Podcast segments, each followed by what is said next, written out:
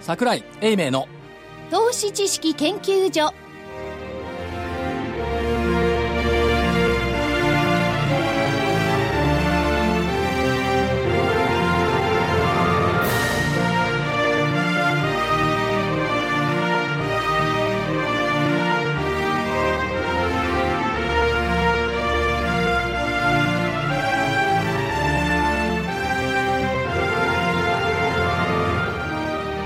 皆さんこんにちは銘柄バトルロワイヤルですレフリー金内彩子ですよろしくお願いいたします赤コーナーは足で稼ぐ桜井英明さんです桜井でございますこんにちはそして青コーナーはテクニカル重視株の学校123からはい、今週の休日です。今週もよろしくお願いします。そしてコミッショナーはラジオ日経福井です。よろしくお願いします。よろしくお願いいたしまよろしすくお願いしまおす。願いします今日はキュービさんだけはい。はい、えー、4人でお送りしてまいります、えー、桜井さんやっぱり来たなと思ってもちょっとドキドキまあやっぱりとは言わないんですけど市場関係者が言うにははいバットを振ろうと構えていたら、うんまたまた冒頭打てません打てませんしけの海には漁に出られませんああこういう時に買うのがって言われるんですけどねだけどそう言われるのバットを振ろうと構えていたらまたまた冒頭どころかなんかデッドボールみたいな感じのねもうこの辺にぶつかってる感じですかうね、んで、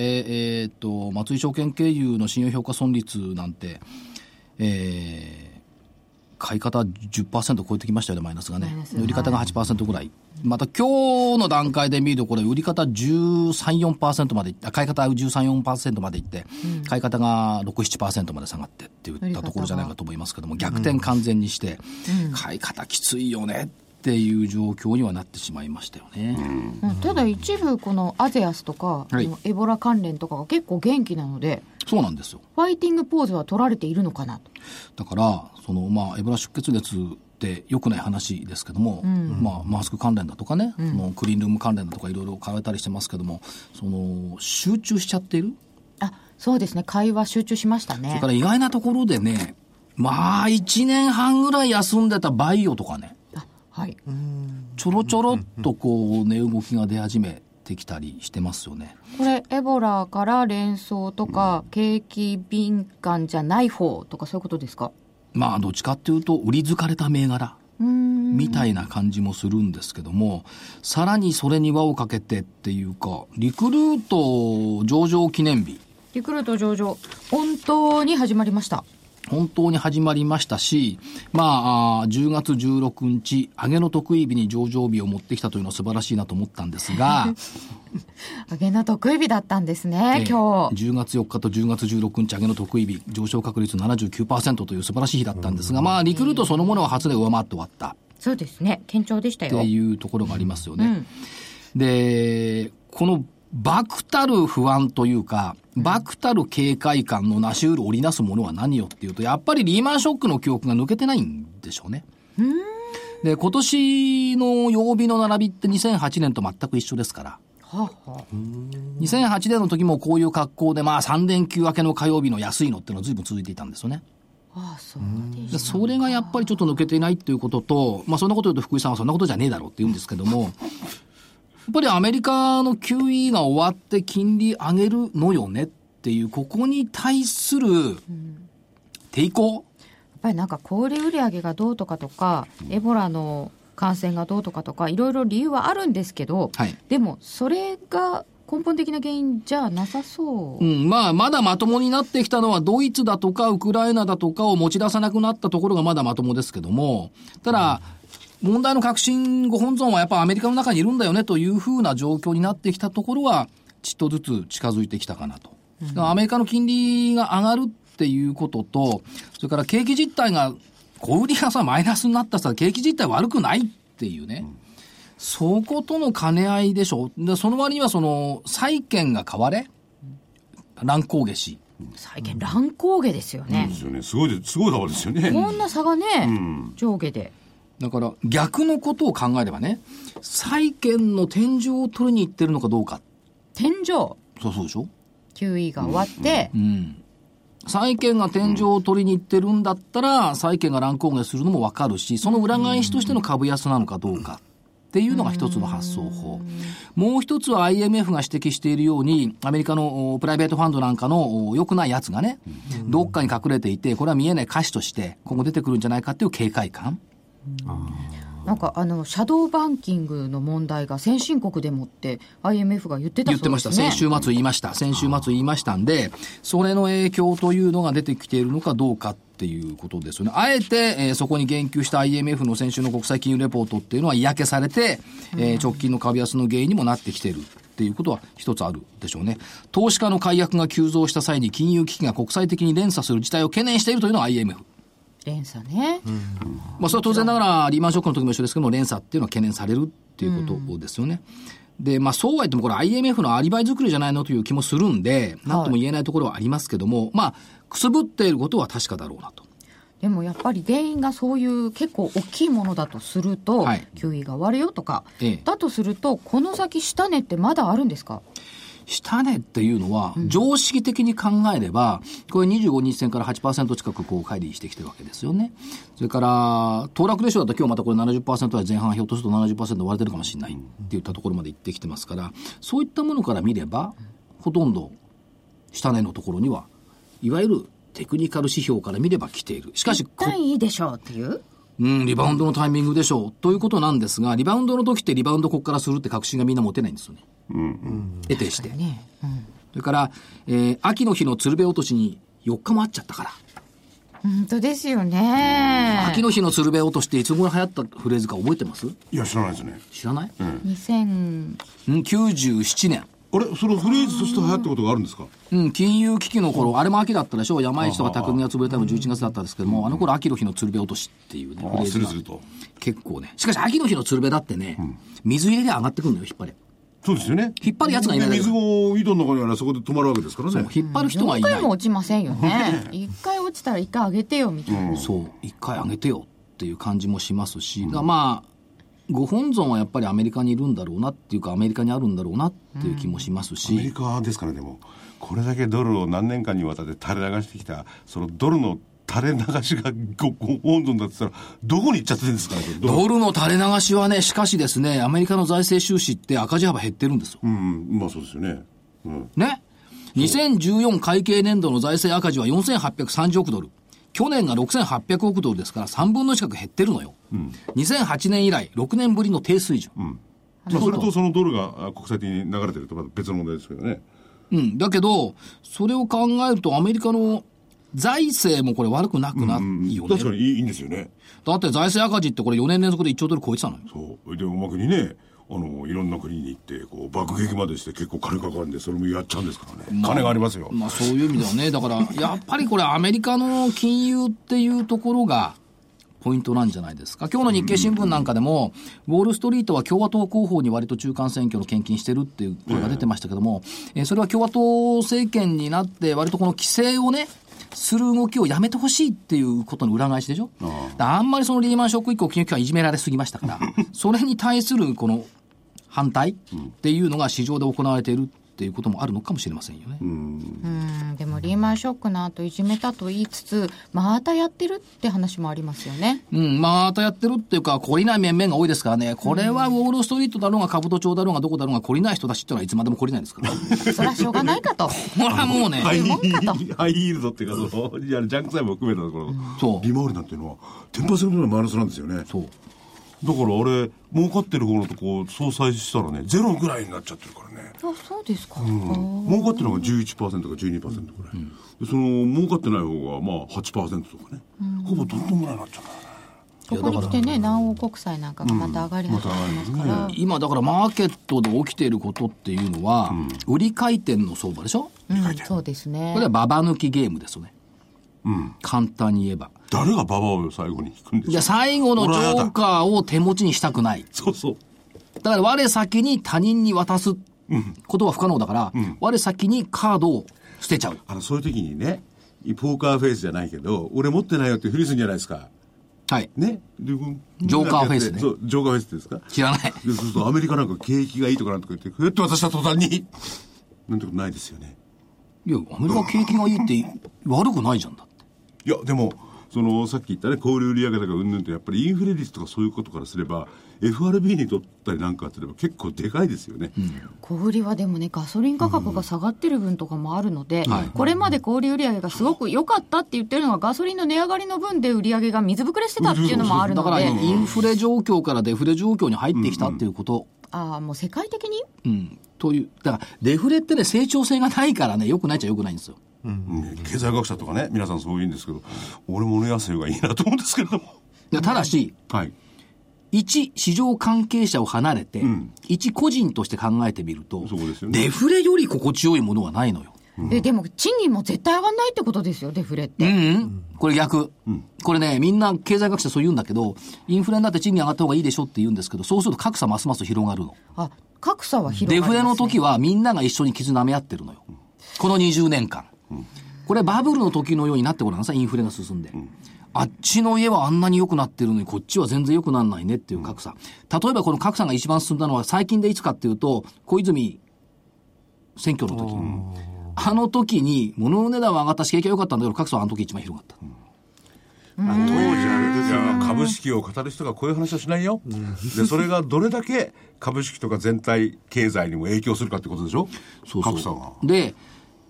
だから本来的には、なぜこの国では、これだけひどい目に20年もね、あってきた、25年もあってきたのに、暴動が起きなかったんだ。デフレだったから。心地よかったんですか庶民にとってはみんなが、みんながシュリンクしてるから気持ち、心地よい、気持ちよくはないんだけど、まあしょうがないな。僕だけと思わないで済んだってことですそかう。これね、逆 にインフレの国見てごらんなさい。物価がバンバン上がる国ってどうなってますストライキだとか暴動起きてるそう。ですよね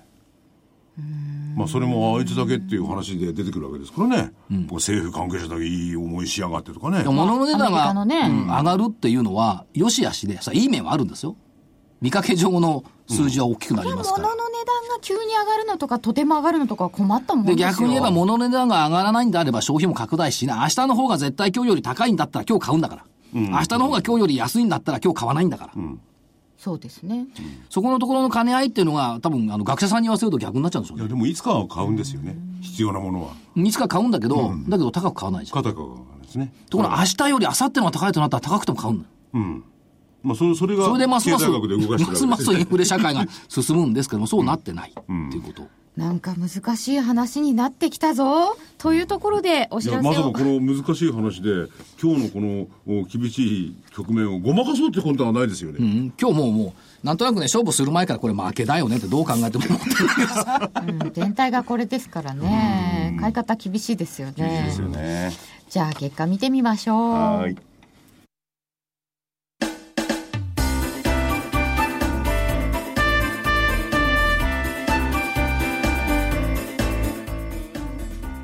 花粉症の皆様に嬉しいお知らせです。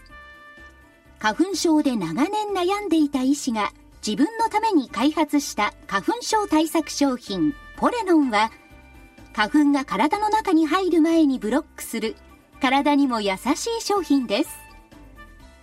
ポレノンはペクチンなど自然由来の素材が花粉などの細かい物質を吸着して花粉のアレルゲンの体内への取り込みを防ぎます薬と違い眠くもならずお仕事車の運転お勉強などもはかどりますラジオ日経ではポレノン3本セットを9640円でお届けしますそれだけではありませんラジオ日経ではポレノンをお求めいただいた皆様にウイルスなどの侵入を防ぐ高機能マスクをプレゼントしていますポレノン3本セットに高機能マスクがついてお値段は9640円送料500円をいただきます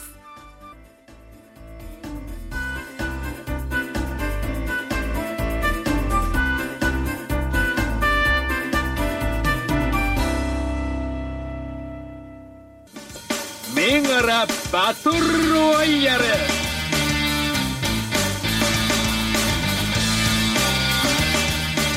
それでは先週の戦いを振り返ります。まずは日経平均株価からです。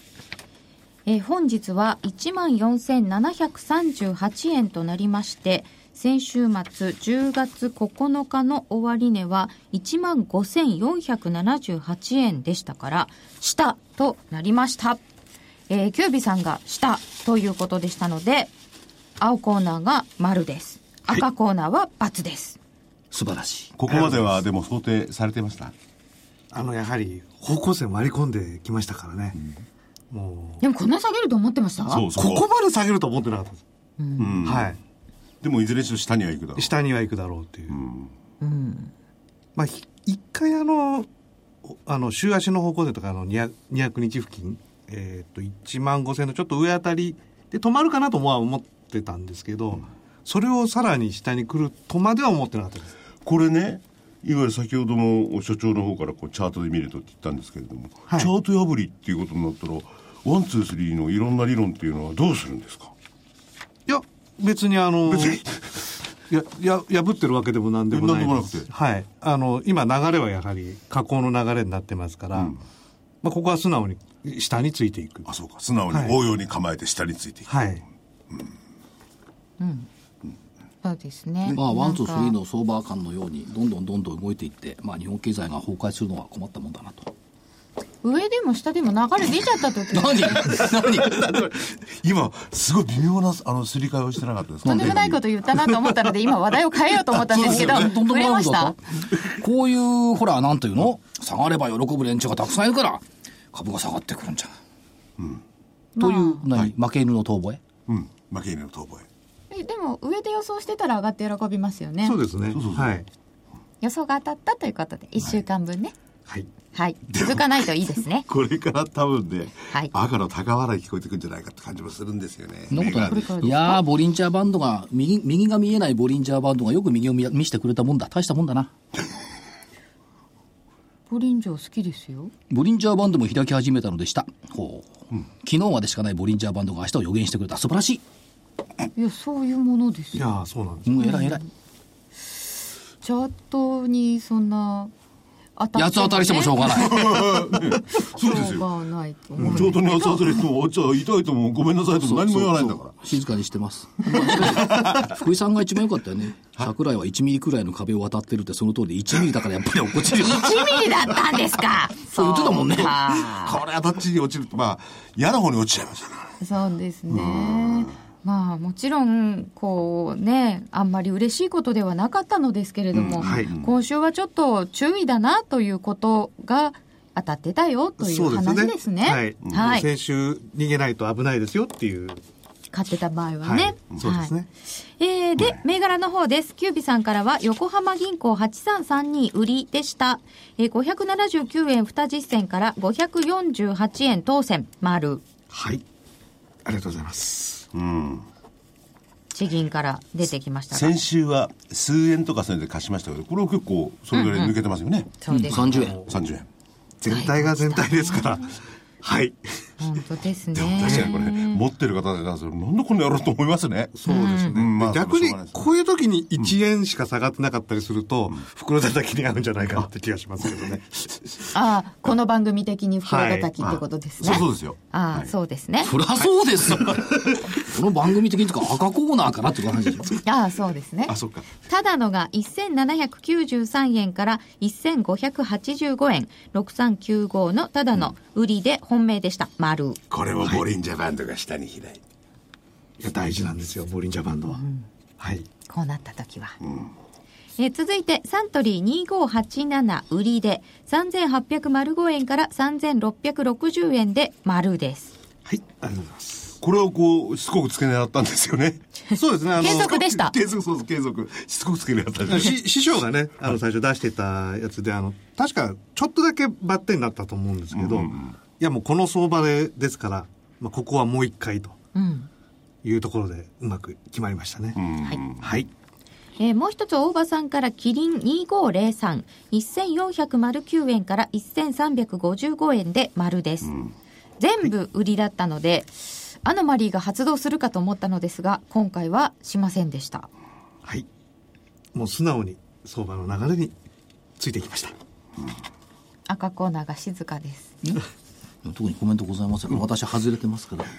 口を聞く権利がない。いやいや、そんな、そんな、誰にも平等な権利がある。そうはい。じゃあ赤いきますね。きましょうはい。赤コーナーは日経平均は上でしたので×です。そして、大気アクシス4245が1118円から1130円。これが本命でした。丸。ちょっと待ってよ、本命丸じゃん。ちょっと待って、ちょっと元気になる。いやだから言ったでしょさっきちょっと待って、皆さん。見あれ自分の見てないんですてかないよ、さっきまで実況やってたんだもん。そうかあ、実況や、収録やってたんだも言ん。ったでしょ高笑いが聞こえてくるようだ。何そうですよ。ほら、ほら、単純な顔、顔つき、顔つきまで変わってきちゃってる。やっぱり松山県の企業は強いな。まだ、愛媛県の企業は強いな。えそれでもう一度いくらだったんですかこれ。 1130円になりまあ、ました。所詮12円しか上がってないですけど、日経平均が1000近く下げたことを考いえやりゃ。これはね立派ですよねすごいと思いました。うんよく上がりましたね、いやこの試合で相場で、プラス取ってるっていうだけでも、すごいと思います、ね買いで。僕ね、はい。この番組の前に言ってたんですよね。実は、すげえのがあるんだよ。ね。すごいんですよ。所長はすごい。褒めて所長だけ知らなかったんでた。す。そう。はい。知らなかっだた。から高笑いが聞こえてくるような。本当なんだ。いやー、大客室いい会社だな やっぱりね、水は重要ですよ。そうです。水は確かに重要ですよ。どんなに相場があって、こけようがないでしょうが、水がないと。水は飲みますか水飲まないといけないからね。そしてもう一つ、キャリアリンク6070は699円から675円で×です。そしてもう一つは、インフォメーションデベロップメント4709、976円から996円でほら丸です。ほらやっぱり月に何回か日経夕刊に顔の写真が出てる社長の会社は違うな。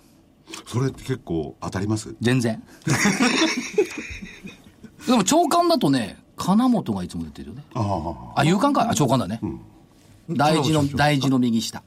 一面の。ああ、そっか。ということで、え3つのうち2つ丸なのですごいと思いいや、まこすれすごいですよね。こんな相場の中で買い銘柄として。いや、でも3つ外れてますから。えだってこのね、インフォメーションデベロップメント20円も上がってるんで すよ。 20円持って何それ持って。いや、20円もですよ。すごいですよ、これ。いや、それより、はい。やっぱり参考銘柄にした4970東洋合成でしょ。はいこい400つをしほあの本命にしとけばよかったなと思ったけど。えー参考なんですね、東洋合成4970は497円からなんですか10月16日1367円の高値をつけて終わりは999円ですほら、10倍返し。これ、これね、こういうのあるんですね。ねあるんです。ただ、ただ問題はね、はいこれね、ストップ高比例配分が3日続いてるから、いいなと思っても買えないの買えよ。ないですね。値段は表面上上がってるんだけど、で実質買えたの昨日でしょ、これ、寄ったのが。そうですね。で、寄った値段いくらかっつうと、えー、800円ですね、昨日。あ、でもはリグえて初めるっちゃリグえてるのか、800円から1300円台うん、で今日はそうですね999円売り気配で終わってるので、うわーっていう人がいっぱいいたかなってそいうの下の方で今日売ったとしたってすごいですよ。だけどね、実際問題としてはこれ3日ストップ高続けた銘柄をね、買い注文出しにくいと思ういや、。だからその前に行ってんだから。まあそうですねねえ497円そうにそうでこれね別にこので出てくる銘柄をあのまあ参考にしろと絶対は皆さんの最終的な判断ですけどね、生ですからね、先週も。で万が一これを、えー、番が終わった後に聞いて、えー金曜日に買っていたら。ね、いや、金買曜って比日例配分を受けていったらね、受 けていたらそうか597円からそそんなもんじゃないがうん。ほんでも倍か。そうそうそう。すごいですよ。まあたらればではございますたらがればですけどね東洋合成はすごい動きだったなどんなに下がってる中でもやっぱりこういうウルトラマンはいるんだこれ何でしたっけ 3D 細胞培養 3D 細胞培養システム、えー世界最大のお検査機関の圧生サービスで採用された、しかも東洋の洋は羊が入っている羊銘柄先駆けでえー来年ですよね。来年羊年羊年ですからね、ともうそろそろ馬銘柄は終わるんですかもう終わっちゃったのまぶちってどう6952だっけ違っ6952まあぶちゃうなあごめんなさい違った60になっちゃった6952 9あ、カシあオ。カシオだじゃあ6954かあそれファナックかマうプんそれはなくですね6592ですね。 6592五はと九が違ってたモーナモーねタ今日は安くていくらだ？八千四百円だよ。 1410円です10円ですね。ね。これとかさ、あのー、4116の OLC とかさ4 4661か。ごめんなさい。 46オリエンタルランド、 OLC は強強いですね。いですね下げないですね2万660円だって、ものすごいもんね。やっぱ乗り換えていく人たちの群れ。うん胸ねあああの京葉線とかでですか京葉線の群れとね、永田町の群れ。永田町にも永田町だと有楽町線。仮に僕同じ方向って言いますかね、あの有楽町線なんか乗ってなくなるとこういう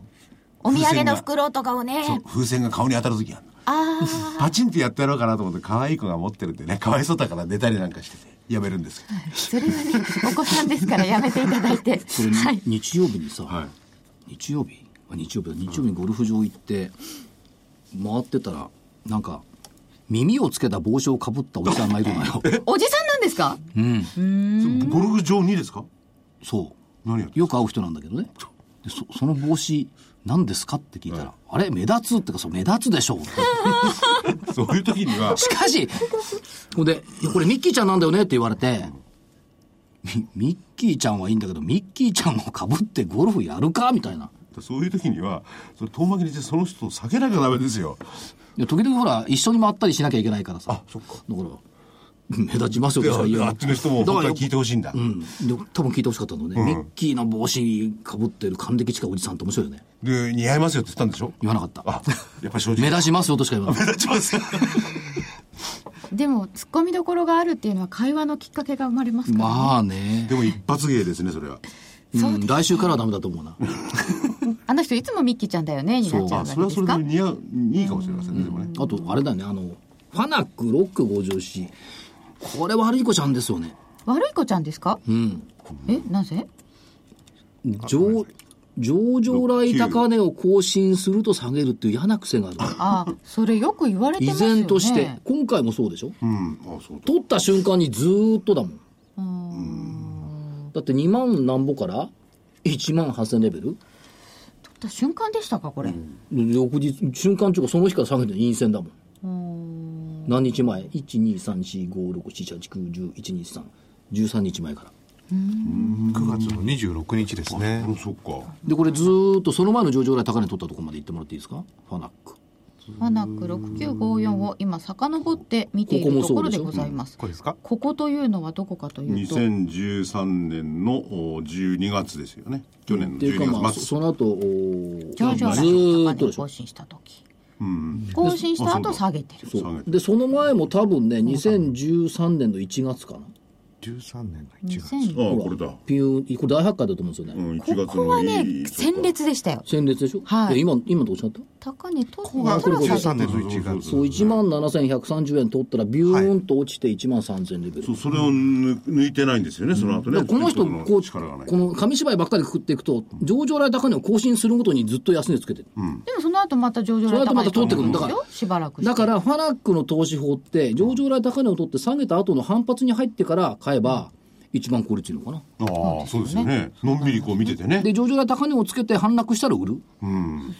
そうなりますね所長のねこういう中でもねあの参考銘柄も含めて3つも当てているその実績やっぱり話を思わずうなずいて聞いちゃいますね当てているたまたま当たっただけいやいやいやもう今回の本当にあの丸がついたのは赤コーナーすごいと思うのですがしかし全部丸だったので今回は青コーナーの勝ちとさせていただきます。おめでとうございますいやといやいうことで、お知らせを挟んで今週の戦いです。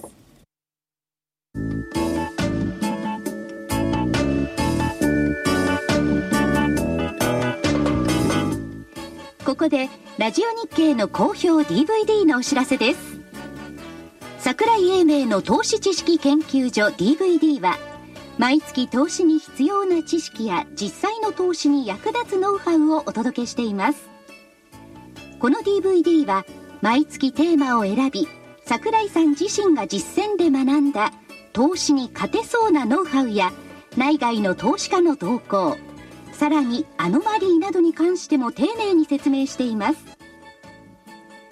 また徳間書店の大岩川源太さんの投資カレンダー実践塾 DVD も毎月発行しています来たる月の投資戦略をどうすればいいか投資カレンダーに基づいて大岩川源太さんが分かりやすく解説します銘柄バトルロワイヤル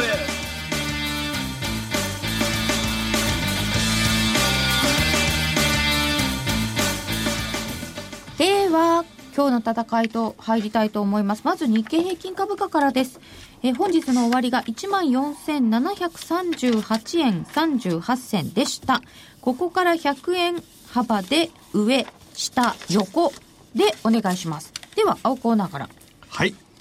下、継続でお願いしまうーす。わ本当ですか止まる感じがないので、あー、先止まり感がないないですね。と1あ万の4600円台になりますよそうですね。えーまあ、この先、あの、目安になるのは、まあ、1万4500円とか、1万4000なんですけれども、まあ、1万4000まで落ちてもおかしくないなという感じがしてます。うーんで、あの、非常に似てる、その1万4000円まで行ってしまうと、似てるのが今年の年初なんですね。その時も大体1万6300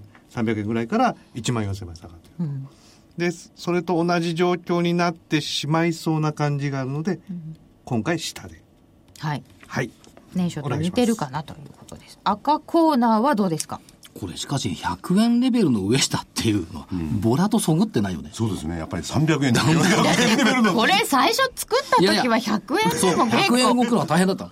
直近は1日のに日中値幅が100円以上がずっと続いてるから、きついっちゃきついんですけど、所詮100円だったら上。そのそのなんかやっつけ感は所何で詮すか100円なら上。所詮という日に300円、400円、ポコポコ朝寄り付きから動いちゃうんだから、そうなんですよね夜間とかすごい動きですこうよなってくると根拠も減ったくれもないもんね。 例えば、ここがそこだからとかそういうんじゃないんですか。う、もうんもう上。来週の木曜日上。来週の木曜日でなんかなやっつけ感があの、本当はこういう番組をするときにはね、叱るべき、あの、理由を述べてくださいなんていうのは、もうどうしようもねえから上。これいいですね。いや、いや 理、由も減ったくれもない。勘。はかか勘ですよ。勘は重要よ。勘は、勘はね、何にも勝りますね。だけど、はい。 PR14 倍台よ。下25、がりました14倍台ね。昨日で14.44かな、そんなもんでしょじゃあニューヨークダウだって PR14 倍だよ。で、25日線からこれ8%ぐらい返りしてるんでしょえっ、と、本日の7%パー、もっとい、もっといってる。 6.79です、ね。 7%か。はい。そうなんですよねそこそこいってる。200日線下向き始めたでしょこいつが一番嫌なんだけど、でもまあ、月の20日に物売るなって来週の、来週何日 ?24 日あそこあああそこにありますね。そうですね来週はそうですね23日に放送しますこれ木ね曜日、皆既月食ぐらいからおかしくなってるのね。ああ、そっち行きますか綺麗水に星逆行からとも言いますようん、水星あもうちょっ逆と、前か水な星逆行がね、6日なのね。で、まあまあ、その辺からちょっとおかしくなってるっちゃおかしくな、6日っておかしくなってるでしょ6日はちょうど25日線に一回下行ったのが25日線に戻ったあと何でしたっけ、ねヒンヒンデデンンブブルルクグ方方面面が点灯したのが9月だったんで、それもあるんですけども、そんなのに惑わされたくないんです が、よくわかんない話。 24日がはい部分日食ですよ。そうそう日食です ね26日に水星巡航開始するんですよ。だから何なんだよって話なんですよ。だからなんかのほら、とっかかりが欲しいじゃないまあこういうの嫌いな人はさらっと流してくだそう。だっさいてはいマーケットの内部でこれ上がり上に探せてたって今のとこないんだもん、あんまり。見えてない。見えてない。そこから行くと、まあ、まあ、空でも眺めて綺麗な星空になってききましたし。天に任せて上。天に任せ た運を天に任せてみましょうそういう時だけ天に任せて天にも申し訳ないと思いません。そうですよね普お段は賽銭ね今度増やしておきます。あ、そう、それはいいことです。 10円を20円にしておきます。あ、す2ご倍いですね。倍インフレですねねということで銘柄参りましょう、青コーナーはいかがいたしますかはい。では、売り物で、はいえー、3371ソフトクリエイトホールディングス、お願いします。 3371ソフトクリエイト売りではい。えー昨日止まるかなと思って、あの、昨日あの、方向線戻ってきて抜けたんですけど、今日再びまた割り込んだという形ですね。で、ボリンジャーバンドはやはり下にひ開いてると。で、さらにですね、あの、桜井さんがよく見られてる200日線。これも同時に割り込んできてるんで、非常に形としてはよよろしくない形ですね。要は下げやすい形なので、まずはこのソフトクリエイト、ここから売りと。喧嘩売ってるはいいえいえ。ソフトクリエイトって去年から何回一緒に IR やったことか。e コマースのね、パッケージソフトって、もうトップシェア持ってる会社ですよね。い、い会社なのにな。売りですか。はい。とりあえず来週に限定ということですね。そうですね。はい。これね、でもね、一緒に IR を何回もやってる会社、売りって言われるとなんとなく腹立つよね。気持ちはわかりますわかるでしょとてもよくわか身ります近で見てるから。だって一生懸命やってんだよ、本当に。いや、それはね、それでおまけに、その、業態、業績もいいっていうのは分かってて、なおかつ頭にきますよね。ところで、過去減配なし何回かやったところの業績が悪くなった、売りだって言われても頭にきます。何回もやってるところのね、あの、IR とかそういうの。ワン、ツー、スリーに言われると頭にくる。あ、そういう時もあるんですか見もしないで、けんせ線だけ見て売りとか言われると腹立つ。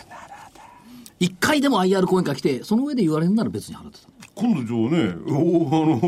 の、警備さんを連れてって、挨拶でもさせて、それでも行ったら大したもんですね。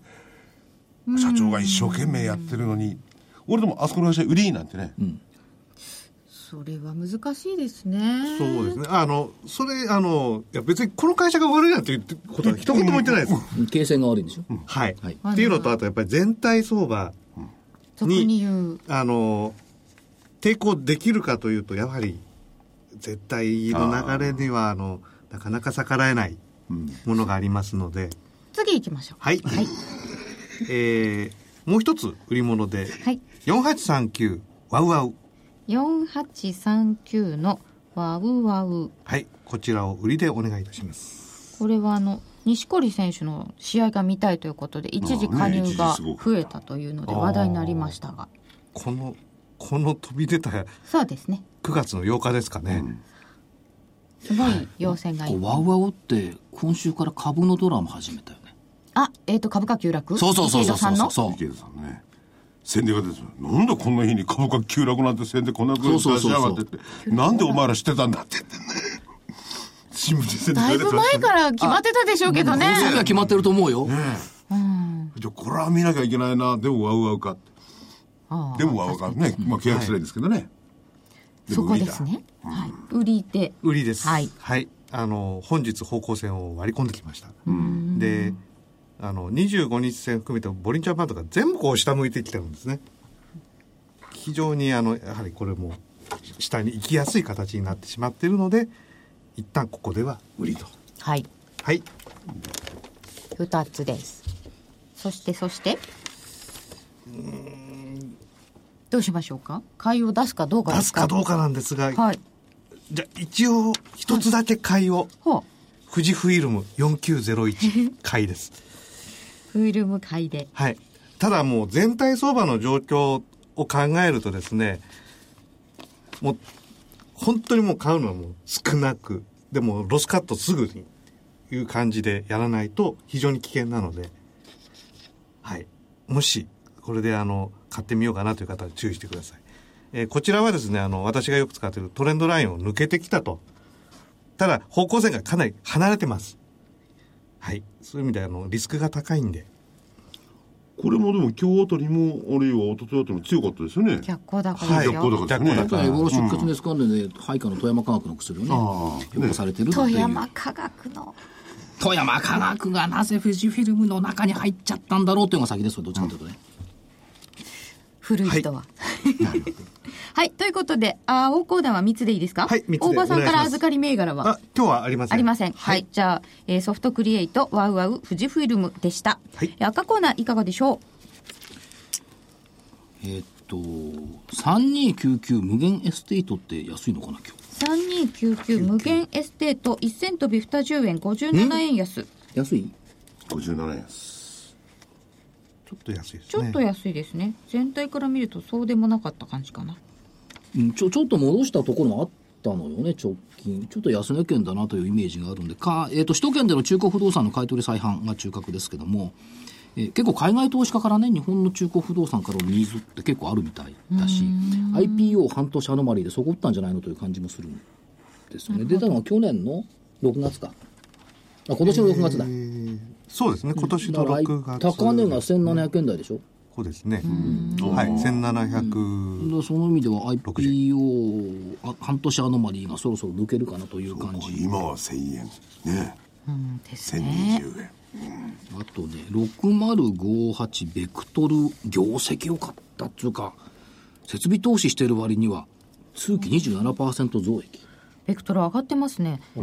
1373円59円高で木曜日終わっていますこれですね、昨日決算発表して、決算単身見てて、これアジアとかこう展開してるの設備投資あるから、ちょっと悪いかな決算はと思っていたんですが、昨日発表になってよくて、今日今説明会やってると思うんですよ。行こうと思ったんですけ ど、番組あるから行けない。残念ながら。行けないんですけども、えっ、と、純利益で前期21%増、中間期、通期で27%増。PR と IR、SNS、特にまあ、あの、パソコンとかね、えーコンピューターとかあーを通じた、ああるいは携帯を通じたような PR をやってますんで、これいいと思うんですよね。えっ、と、6月高値が1800円台っていうのは、ひげでつけてますよね。これですね。えー、1855円ですでね。その後、昨日安値を、一昨日安値をつけて1200円台か。はい。で、戻ってきて1300円台ということに見てるんで、ベクトルは業績面からいけばいいと思うんで、2社目ね、これが。はいそれと、前、そっちが出した1429、日本アクアって今日安かった。えっ、と今日は安いですね4000円335円安だけど7%ぐらい下ワげンツてースリーがいた時から上がったよね。あーここのとこすごい上がってましたね。あそうですねヒノキアホールディングスグループ上がってきたところでねウレタンフォームでしたっけニュータンフォーム。上場来高値更新だもんね。ちょっと今、チャートが出ません。はい先い週いです高値をつけているじゃあ参考ね、日本アクこれあ、出ました。僕は三えー、本日4000円で終わってますね。ア。あ、じゃあ入れとこうか。アクア。この3つ三つで本ちょ命直は近で5000円まであるんですかこれそう、5000そうです近ね。く5000円まで出ますね。あとついでに見てくれ、あのね、カツラがいいんだよね。カツラ7829。うん、アートネイチャー。あーえっと二千七百十五円あとね、三十二円高七八二九逆光だアートネイね。チャーまあ文化層の発表しましたけどね。 7829ですね。あれサマンサ。あ、違ったかな。ちょっと待ってくださアいー。トネイチャアーートネイチャー。7823です23ねか、。ごめんなさい。はいあごめんなさい7823逆光とかしてるのかな。値段合ってますちょっと今チャートがまだ出てこないんでどうでしょうか出てきまあ別にチャートさ参考にしないからいいですよ。アートネイチャー とね、アデランスね、8170とか頑張ってるし、カイオも4583だって、これバンデミック症候群関連という意味ではね、エボラ出血関連になるわけですから、そういう意味ではちょっと動き出てきてるなという感えじはしまアすイね。オムとかアートネイチャーとかは参考ですか、参考。それと、ちょっと突っ込んできたかなと思うのが、地銀の8522名古屋銀行ね。名古屋銀行、あの土曜日は名古屋行って IR を2日続けてやってきますけども、はいやっぱり名古屋が元気じゃないと日本は元気にならないっていうのがありますから、信用倍率これ確か0.1倍だよ、すごいのよ PBR0.3 倍だよ0.17倍です。でしょすごいのよということで両者とも本命どうしますか赤はベクトル中はベクトル本命でえー、青はワウワウ本命でお願いしワまンす。ワン本命でじゃあ、えっと青コーナーからは3つで赤コーナーもえっ、と戦うのは3つで参考3つですかはい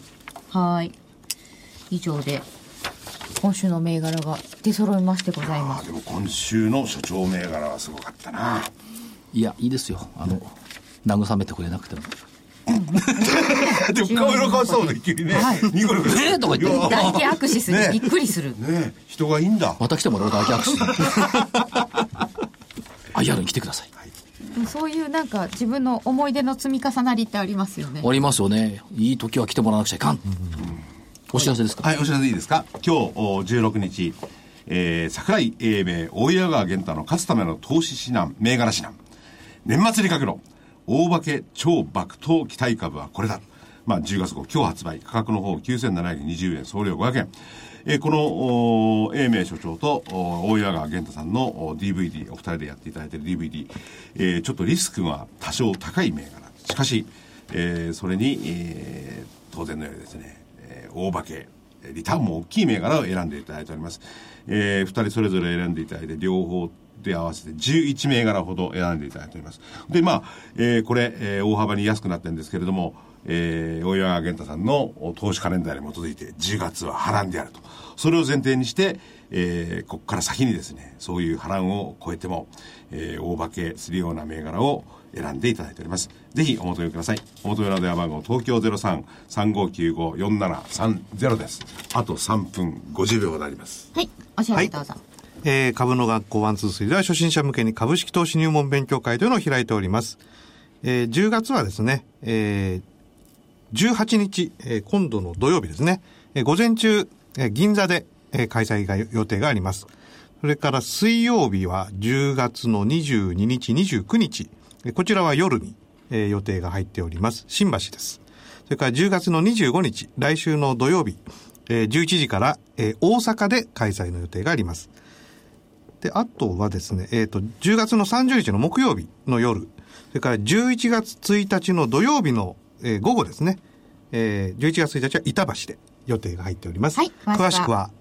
ホームページでよろしくお願いします。すいません。さて、えーとまあ、10月は波乱というお話が何度も出てますけれども、それを超えて年末にかけては上ですかブル桜井としては、12月は、えー過去6連勝ですから、上と見たい。うん。ね。多分ワンツースリーはそんな先のことは分かんないというと思う。まあ確かにだいぶ先のことではありますが、去年の年末も急上昇ですからね。そうでしたよね。ちょっとね。替え歌。は。はいい昭和40年代前半に非常に一世を風靡したテレビドラマの主題歌だったんですけど、ほ泣いてたまるかってのが渥美清さん主演相場が泣いたらガラになるガラってのは暴落ね、相場が泣いたらガラになる、板が泣く時は売り気配株で泣いても何にも出ない意地が涙を泣いて泣いてたまるかよ、新安値もう今日ぴったりだこれ塩漬け涙の貯金箱難品涙の通り道線をしたとてまだまだ遠い愚痴とため息泣いて泣いてたまるかよ骨に染む3番上を向いたらキリがない下を向いたら後がないさじを投げるはまだまだ早い相場魂泣いて泣いてたまるかよ夢があるあ、なるほど。う。こういう心境なわけですね。下を向いたら後がない。上を向いたらキリがなキリい下を向いたら後がないさじを投げるにはまだまだ早い1分31秒もありますので、たっぷりいきましょう、これ。じゃ寅さんもやらせてくあれはるい。どうぞ、はい。風天の寅さんほう。気配を上げなきゃ相場にならぬ。分かっちゃいるんだ投資家よ。いつかみんなが喜ぶような高い株価になりたくて。奮闘努力の甲斐もなく。 なんで笑うのそれ今日も涙の、今日も涙の板落ちる。下に落ちても根のある花はいつかは相場の花と咲く。意地は張っても受給は同じ。待っているんだ返信よ。気合で株価が上がるなら、こんな苦労もかけまいに。相場というもの辛いもの、よりで笑って引けでなく。ああ。なんかちょっと身にしみるような言葉の数々ではございましたが、ね。はい。まだ40秒。いやだから一つ行きましょうかはいいきますか。30秒ほどならギリギリでいきますよ。はい、あの、あんまりいい歌ではないんですけど、線路は続くよ、どこまでも、はい。売りが続いていきます。投げ売り続くよ、どこまでも。方向線越え、熊を越えて、遥かなお衣装まで僕たちの苦しい含み損を増やしていく。はよ切れよ、はよ切れよ、はよ切って逃げろあまり続かないでいただきたいなと思いながら。相場を信用しない声だったね。はい。えー、来週も頑張りたいと思います。それでは皆さん、今週はこの辺で失礼いたします。失礼します。失礼します。我々の相場になりたいですよね。はい。はい、失礼します。